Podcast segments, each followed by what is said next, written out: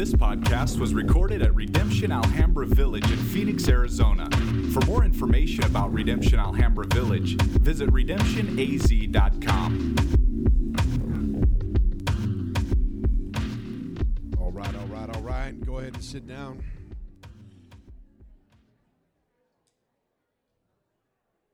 Just while you're being seated, I want you all to know that I love you big time. So thankful for you. So blessed to be a part of this community, just looking out in this room and seeing family. I'm so thankful for you. If you need a Bible, would you uh, make sure one of our ushers gets you one by just raise your hand real quick? We want you to have a Bible in your hand. We're preaching through the book of Titus. So if you don't own a Bible, that's our gift to you. But if you do have a Bible and just forgot to bring it, go ahead and raise your hand again, too, and, and just leave it on the seat and we'll pick it up. But we definitely want you to have a Bible, and you're going to turn to Titus chapter 1, and we're going to be there today in just a moment. Pastor Wes is going to come. A couple of uh, really cool things that happened. Well, last night, if you didn't get the chance to come to the RSU Talent Show fundraiser, could you give a hand to all of the people that, uh, my goodness. I'll tell you one thing. There's actually two things I, I was I, I, I learned, not learned, I knew, but were confirmed last night. One is how crazy our community actually is. We got some, some crazy folks up in here. Can you say amen to that? We're crazy and proud of it, happy about it. We get when we get together, we just laugh, dance, have fun. That was a good time last night. Second thing is we have some really talented youth up in this place. I mean, they did an incredible job. Thank you guys, all the work that you did. Dana and the team that uh, runs RSU, thank you so much for all of your leadership and their help on that. Here's a couple of cool things. Well, we're trying to raise, it costs $370 per kid for them to go to camp. And they do all that they can to raise the biggest majority of that so it doesn't cost that for our kids to go there. So, all the ones that helped last night got help. Um, and they raised uh, almost or right at $6,000 last night. So, praise the Lord for that. All of you are so generous. One uh, visitor came and had never been here, and they were helping, and they said, "I just can't believe how generous your people are." That was, and that is a uh, a huge compliment. That's a huge compliment. Your generosity. Uh, we have a long ways to go to raise the fine the monies there, and I know that you, as you continue to be faithful in your giving today, as you drop off your tithes, if you can add extra on there to go towards the youth, and you didn't couldn't come last night, whatever the amount is, if you just write on the other line for uh, youth camp. It, that all that money will go there, and you can do that all the way up until the last fundraiser. And so, if even over the next months, if you have money that you want to designate towards that, would be really helpful. Second thing, and we'll get out of the way so Pastor Wes can preach here. We have a gospel encounter coming up in May. If you don't know what the gospel encounter is, it's a day for us to not just preach the gospel, but to experience and to respond to the gospel. So it's a full day in which we start in the morning, we go all the way till dinner time, and it's a time for us to be able to. Um, to be able to not just teach it, but to call us to respond to the gospel. We go through forgiveness and repentance, and uh, I mean, just the work of the Spirit. We respond, we pray, and it's such an incredible time. Please sign up. There's ways to do that online and pay. It's only $40 for the day. That includes food and all the materials. So if you have questions, Pastor Wayne or, or, or talk to me or any of the elders will try to help you. But you can go on Facebook. We'll have it on the website here this week sometime. Uh, you can sign up there and pay there. And if you're wanting to request a scholarship, we'll try to do what we can to help. But if you go, even you go, I want to go and you register, there's a place to request a scholarship, and we'll see what we can do to help. But we want as many who can go. Uh, to be able to go through this. So, one of the major joys of my life is to be a part of this community. I love this church. I love what God is doing in this place. And one of the big reasons why is because I love the elders that God has surrounded me with to be a part of this community. And so you're seeing, if you've been here before, Redemption Church is one of 10 congregations in, throughout Arizona. We love to be a part of that community. Inside of this community, there's five elders, and we all function as elders in this community. And so you're going to see us even, you know, preaching and rotating our preaching. Um, although I carry the bulk, these guys carry a huge weight with me to preach in this community. So I just want to introduce to you, if you don't know him, but most of you do, let's give a hand to our past Pastor Wes.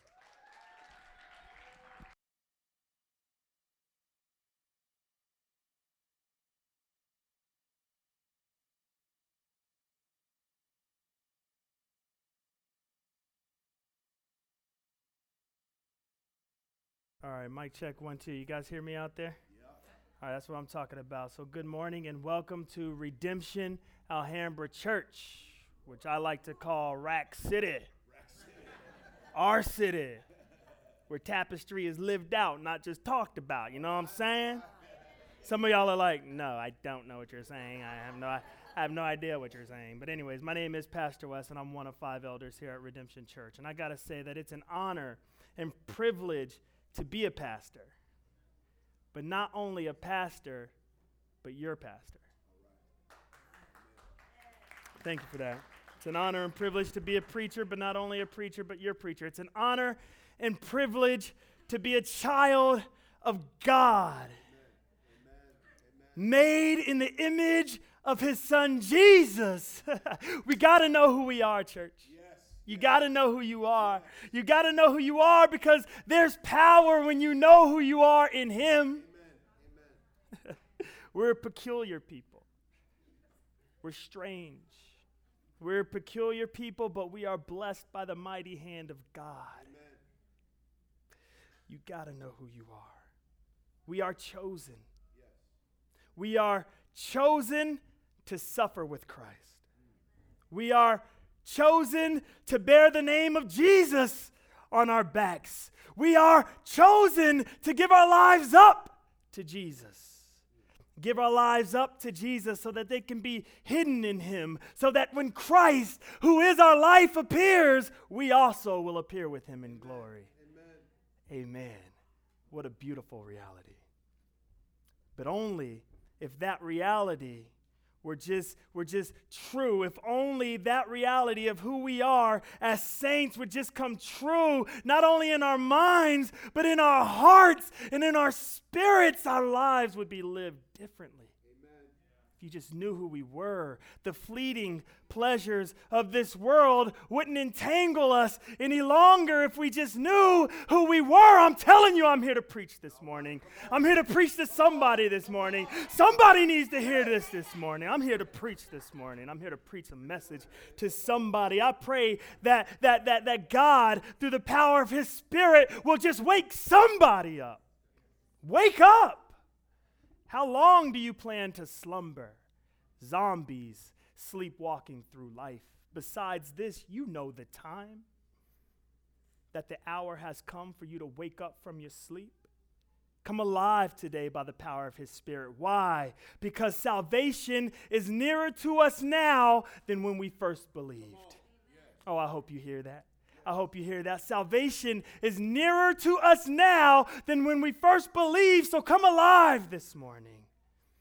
Oh, I wish that that truth that I just said, which is Romans, I wish that truth would be affirmed in every person's life in this room this morning. I wish that that truth would be affirmed in this church, but sadly, that isn't the case for many of us.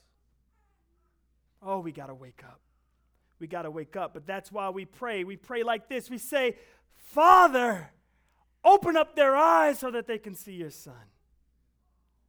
Where does your affections lie this morning? Where does your passions truly lie this morning? Where is the desires of your heart aimed at this morning? Where are you this morning? Is it in Christ? Are your affections aimed at Jesus? Where are they? I'm going to ask you a question How precious is the Son of God to you? Do you know him? How often do you consider Christ in your decisions that you make in life? How is it that you can consider Christ? I'm going to tell you it's easy. This is how you consider Jesus in your decisions. You let the word of Christ dwell in you richly. Let the word of Christ dwell in your hearts richly. This is the word of Jesus. Jesus said, Blessed are the pure in heart, for they will see God. That's a word from Jesus. Blessed are the pure in heart, for they will see God. I hope you guys see that condition right there. There's a condition. You have to be pure in heart to see God. But let's not get it twisted because everybody in this room will see God. But it won't be a blessed occasion for everybody. Oh, I hope you hear that. Oh, I hope that woke you up. Are you awake this morning? Somebody say amen. That's what I'm talking about. And if you're just joining us, we're in a series called Titus. And what we decided to do as Redemption Church is to go through the entire book of Titus and break it down verse by verse. That's called expository preaching, and that's what we do. And we're in the third week. We're going to be in Titus chapter 1, verse 10 through 16. So if you got your Bibles, you can open up there. Now, the first week, Pastor Aaron broke down the introduction of the book and taught us about the very nature in which this letter was written and how it should be read. You got to remember that this letter is a letter from a father to a son. It's a pastoral letter instructing Titus on how to navigate and course correct these new churches that are being brought up in Crete.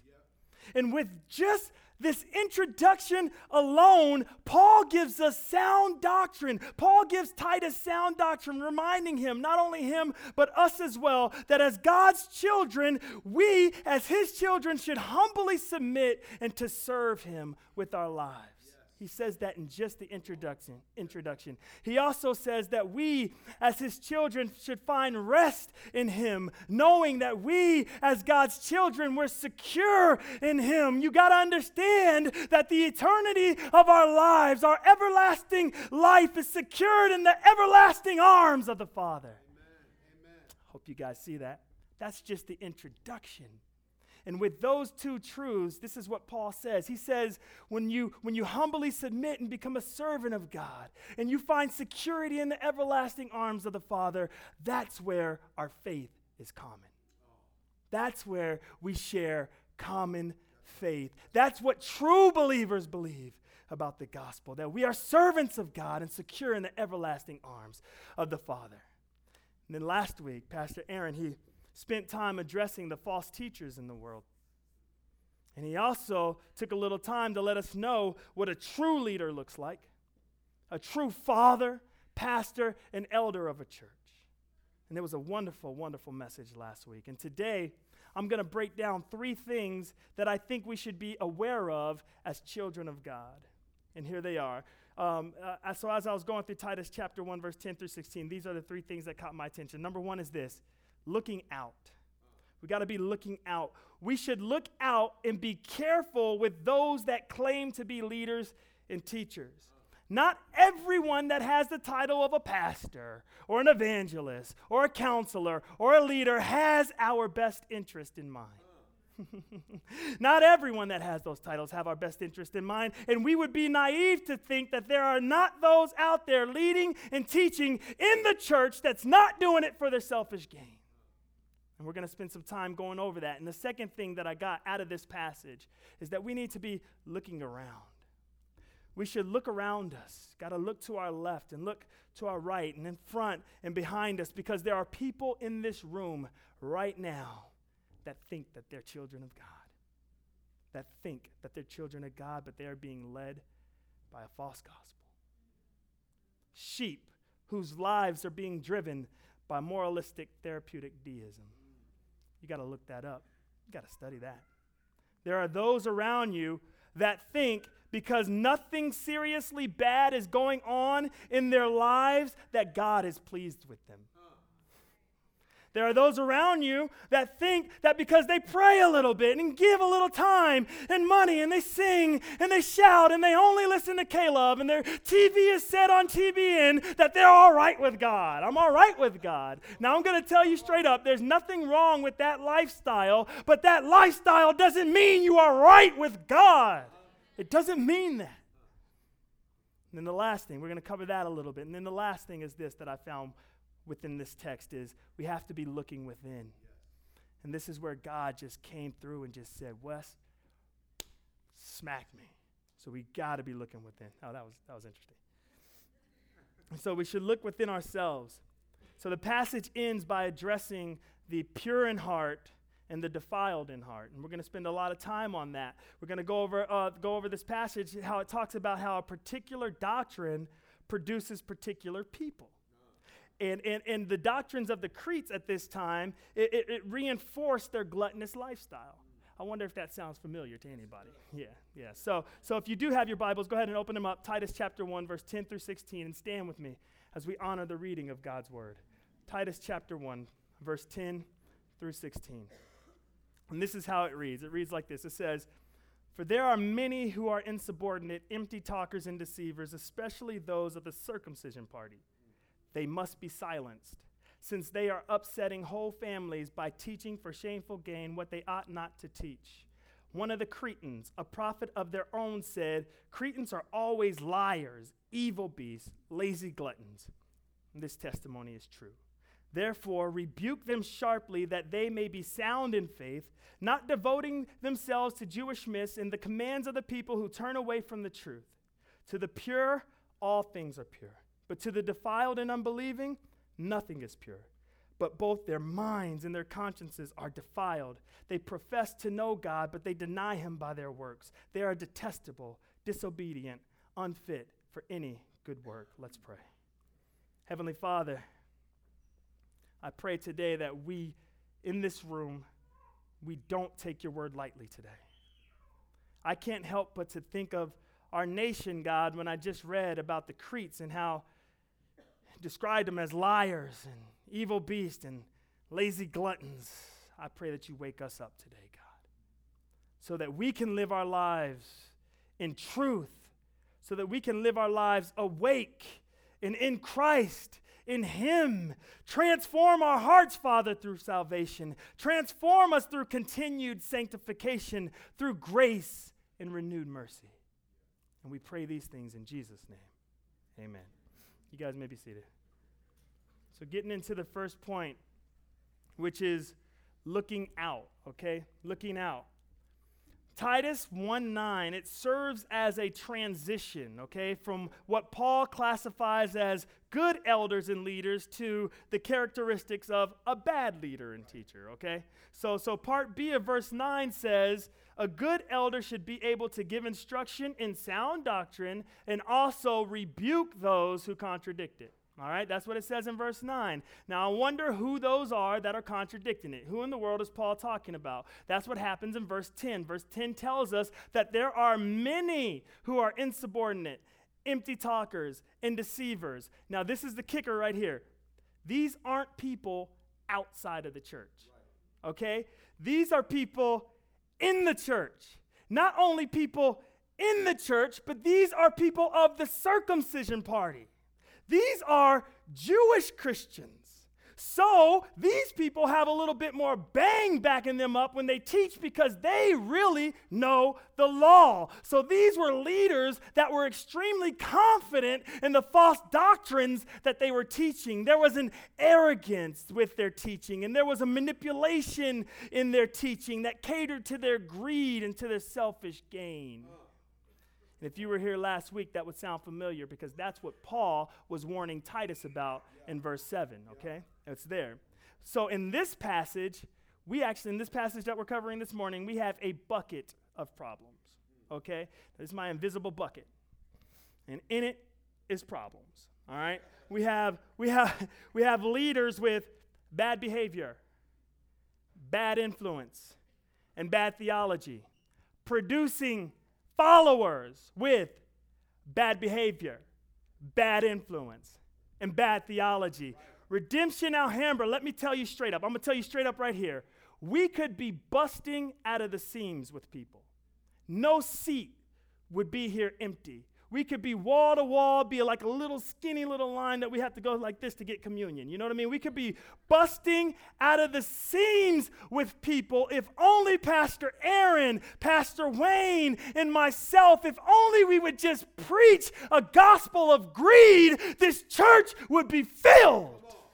It would be filled. Why? Because our neighborhood is set up and it's ripe for the picking. The amount of poverty and fatherlessness and idol worship in our community around us is prime real estate for false teaching. This building that we're in, this building could be done up in such a way to manipulate people into always giving money to the building fund, even though we're not doing anything to the building. I mean, all, I mean, it could be set up so easily for, for pastors who have a greedy agenda to fulfill their agenda. And I'm going to be honest and I'm going to be transparent with you right now. If it wasn't for the grace of God, how easy I could be a part of the many who are insubordinate, who is an empty talker, and who is a deceiver because I know my heart. And I thank God for His grace that He didn't push me down that way. Thank you for your mercy and your grace because I know how close I could be to that. So I want you to look, guys, look out out and look, look at your elders, look at your leaders, look at these preachers. We are laying down our power for one another.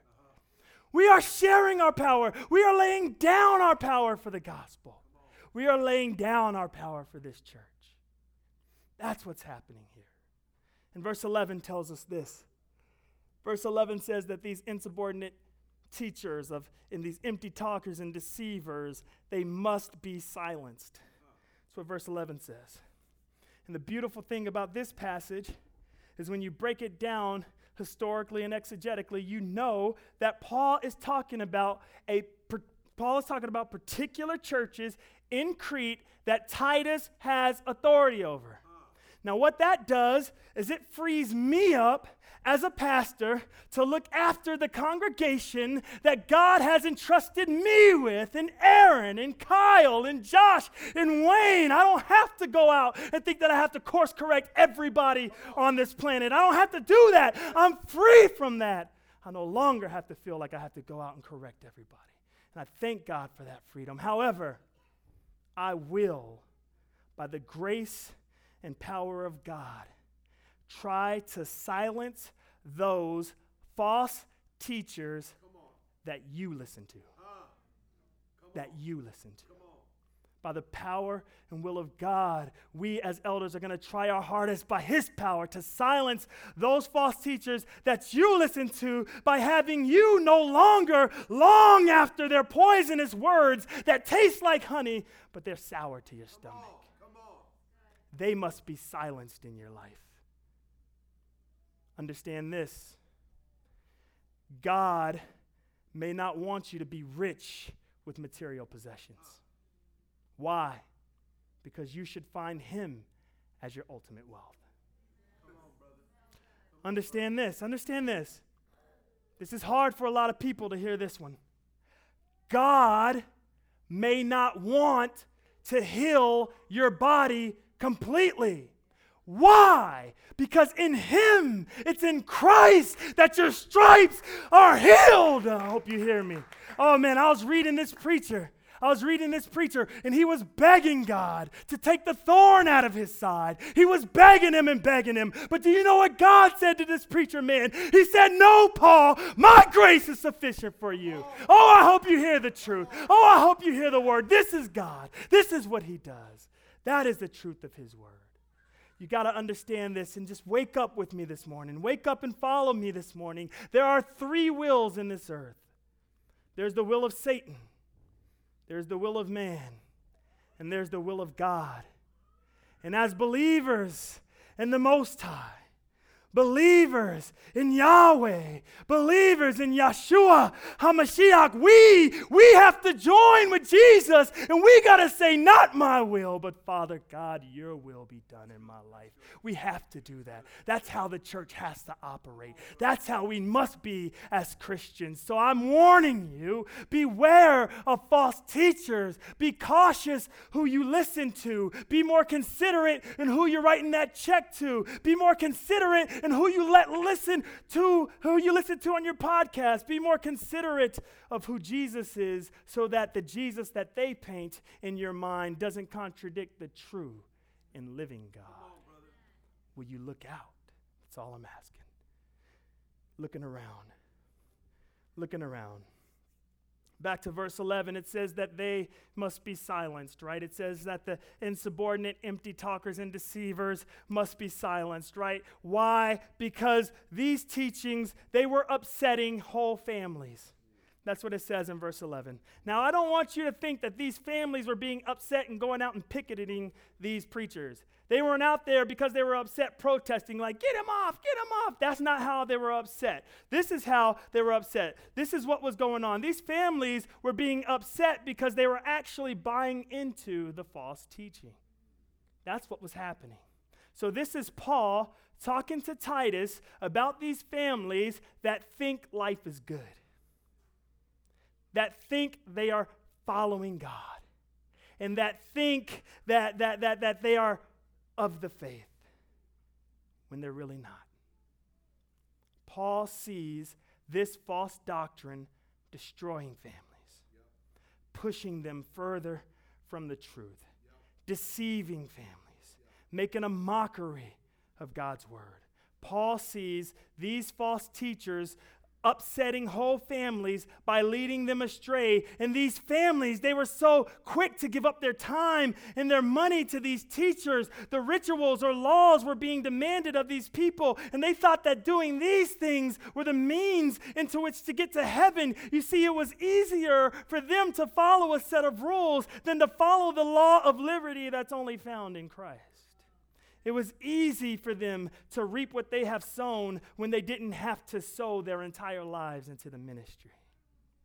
It was easy for them to feel like a child of God because the demands of the people and leaders that were put on the churches, it seemed like they were being reached. They were reaching those demands. And if they were reaching those demands, they must have been pleasing God. But no, all they were doing was pleasing the false teachers. I hope you guys see that. It was easy for them to be caught up in Jewish myths and the demands of the people. Why? Because the cross of Christ need not be worn on their backs or in their spirits. So it was easy for them. Everything that was taught by these false teachers and everything that those false teachers asked of the congregation was reinforced by the quote that Paul used in verse 12. Epimenides is the one that Paul is quoting. That's the prophet that Paul is quoting in verse 12 when he said that Cretans are always liars, evil beasts, and lazy gluttons. And when you look at verse 12, you can see clearly in the transition of verse 13, it's clear that Paul is telling Titus to not only rebuke the false teachers, but also those families that are following them. It's deeper than just the false teachers. Why? Because people are pulled into the vision that they actually want to live in, yeah. even if it's not God's whatever it is they want to live in, they get pulled into that vision. Think about this. Where are you at this morning? What are you envisioning this morning? Work with me here. Is it Jesus or is it just your family? Oh man, our nation is hot right now. Where is your vision? Is it Jesus or political parties? Let me know, is it Jesus or your position in life? Let me know, is it Jesus or material gain? Is it Jesus or popularity? Is it Jesus or socialization? Is it Jesus or the preservation of a lifestyle? Where are you this morning? Because there's only one constant in that list that's worth more than all the pleasures of this world. And I say, take the world, but give me Jesus. Take this world away, but give me Jesus. Oh, can you say that with me this morning?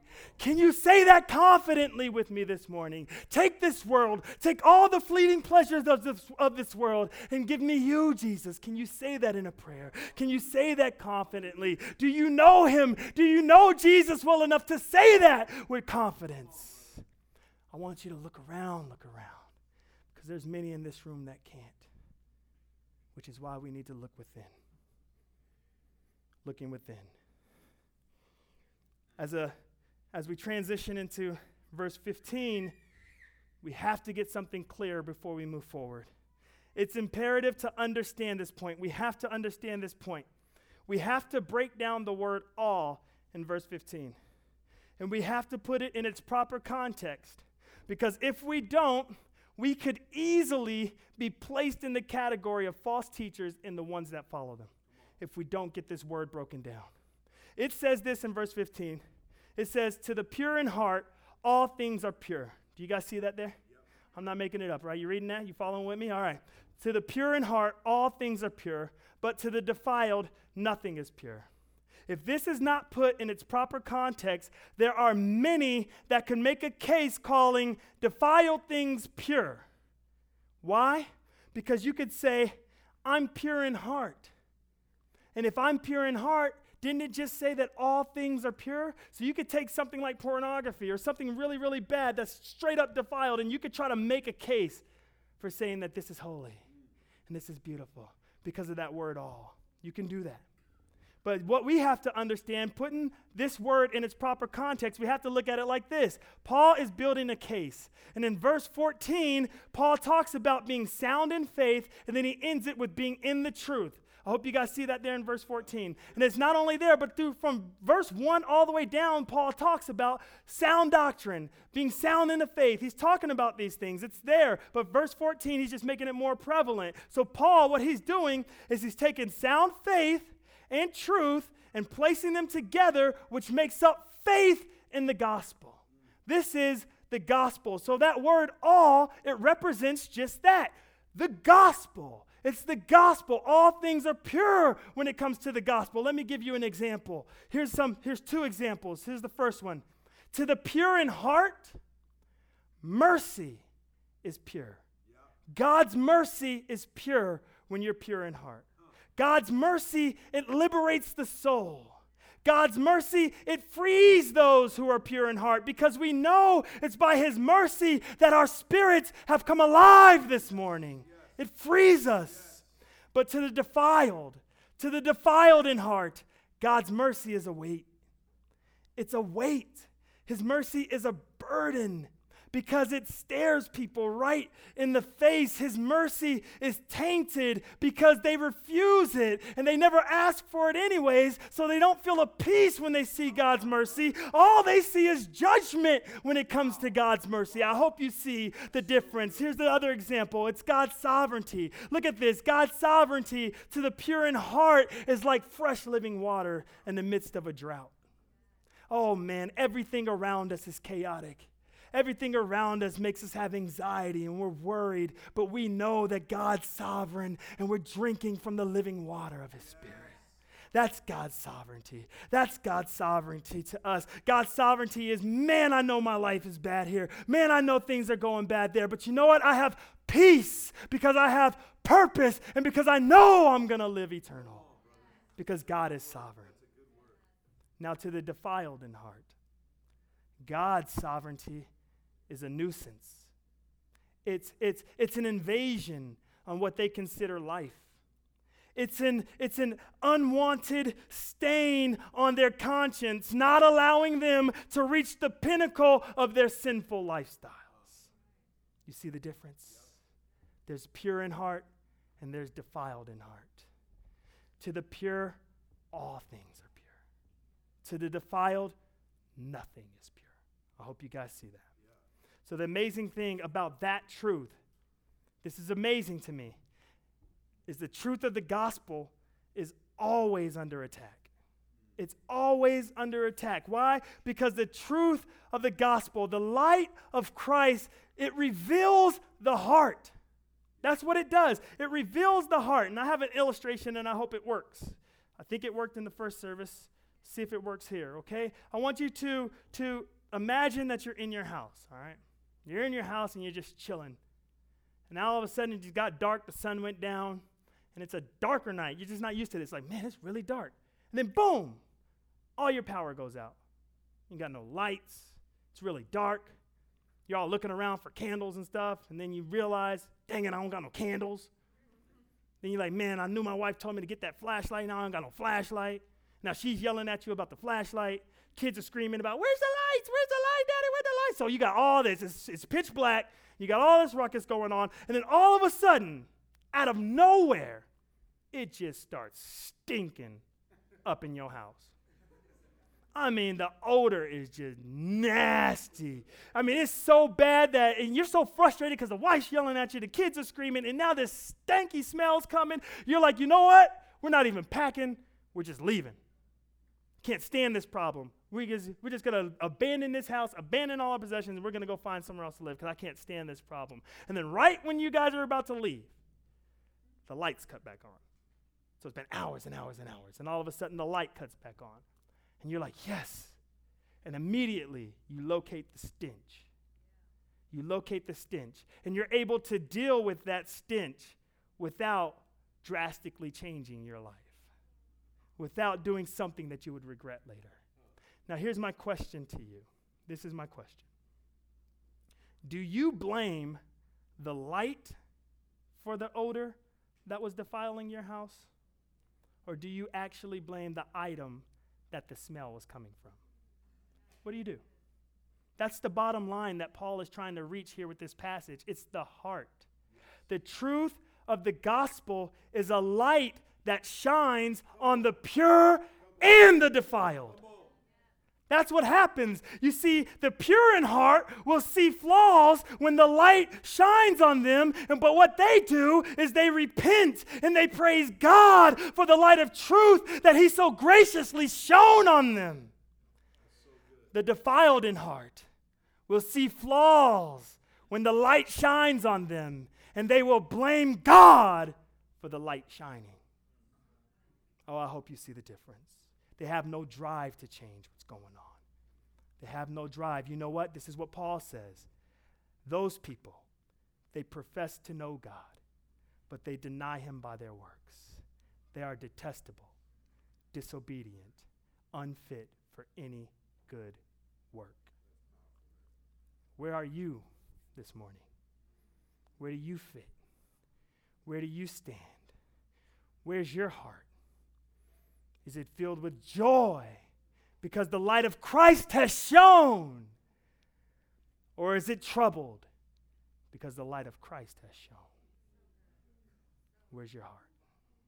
I pray that by the power of the Spirit, that the light of Christ has shone upon your heart, and that through the power of God, you are able to recognize it, and through His power, your heart is transformed. I hope you don't ignore what God is showing you. And to those in this room right now whose hearts have not been transformed by God, those who are defiled or impure in heart, I hope and I pray that you don't take this message lightly. Do not take this message lightly this morning. Let me remind you that Paul in this passage isn't talking about people outside of the church. He is not doing that. Paul is talking about people inside the church. People with defiled hearts inside the church that profess to know God but are miles away from the gospel. Miles away. That's who Paul's talking about. And I want to make a plea to those people. Please, please don't always have an accusation on your tongue that was formulated from the pit of your soul that is quick to accuse others of things that you don't even do yourself. Accusations like this. The church, they just don't fellowship. No, you don't fellowship. The church, the church, the church is greedy. They never give of their possessions. No, you don't give the church the church they never they never help me out with anything no you're not helping i hope you see this what you seek you don't do, which is the product of not knowing the gospel. It's the product of entitlement. It's the product of thinking you deserve more than God's wrath. Will you wake up this morning? Wake up this morning. Wake up this morning. It's professing to know God, but denying Him by your actions. You see, right there is the scary thing about this passage. Paul says that the false teachers and the ones that follow them, they are the ones that are defiled in heart, detestable, unfit for any good work. The bottom line those people that are in the church need salvation. Need salvation. Where are you? Where are you this morning? When the light of Christ has shone upon your hearts, do you handle it? How do you handle it? Whatever is being revealed to you, do you handle it through the grace that was provided to you by the love of Christ, which was displayed through his death, burial, and resurrection? Is that how you handle it? Or do you simply blame the light for shining? Let's pray. Gracious God, thank you. Thank you so much for your gospel. I pray that through the power of your spirit that somebody in this room woke up this morning. I pray that they woke up and that they seen the light of Christ and I pray that they were saved this morning. I pray, God, that one of your elect were regenerated today by trusting in your work. You know, the work of your spirit that raised Jesus from the dead. I pray that they trust in your work. I pray, God, that the light of Christ exposed all of our hearts in this room. All of our hearts. And I pray that repentance is on the tongue of everybody in this room. Father God, I pray that in you we find our identity. In you we consider life and what life is truly about.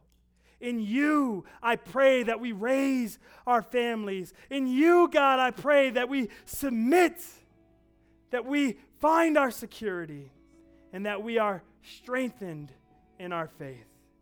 God, I pray all these things in the wonderful name of Jesus. Amen.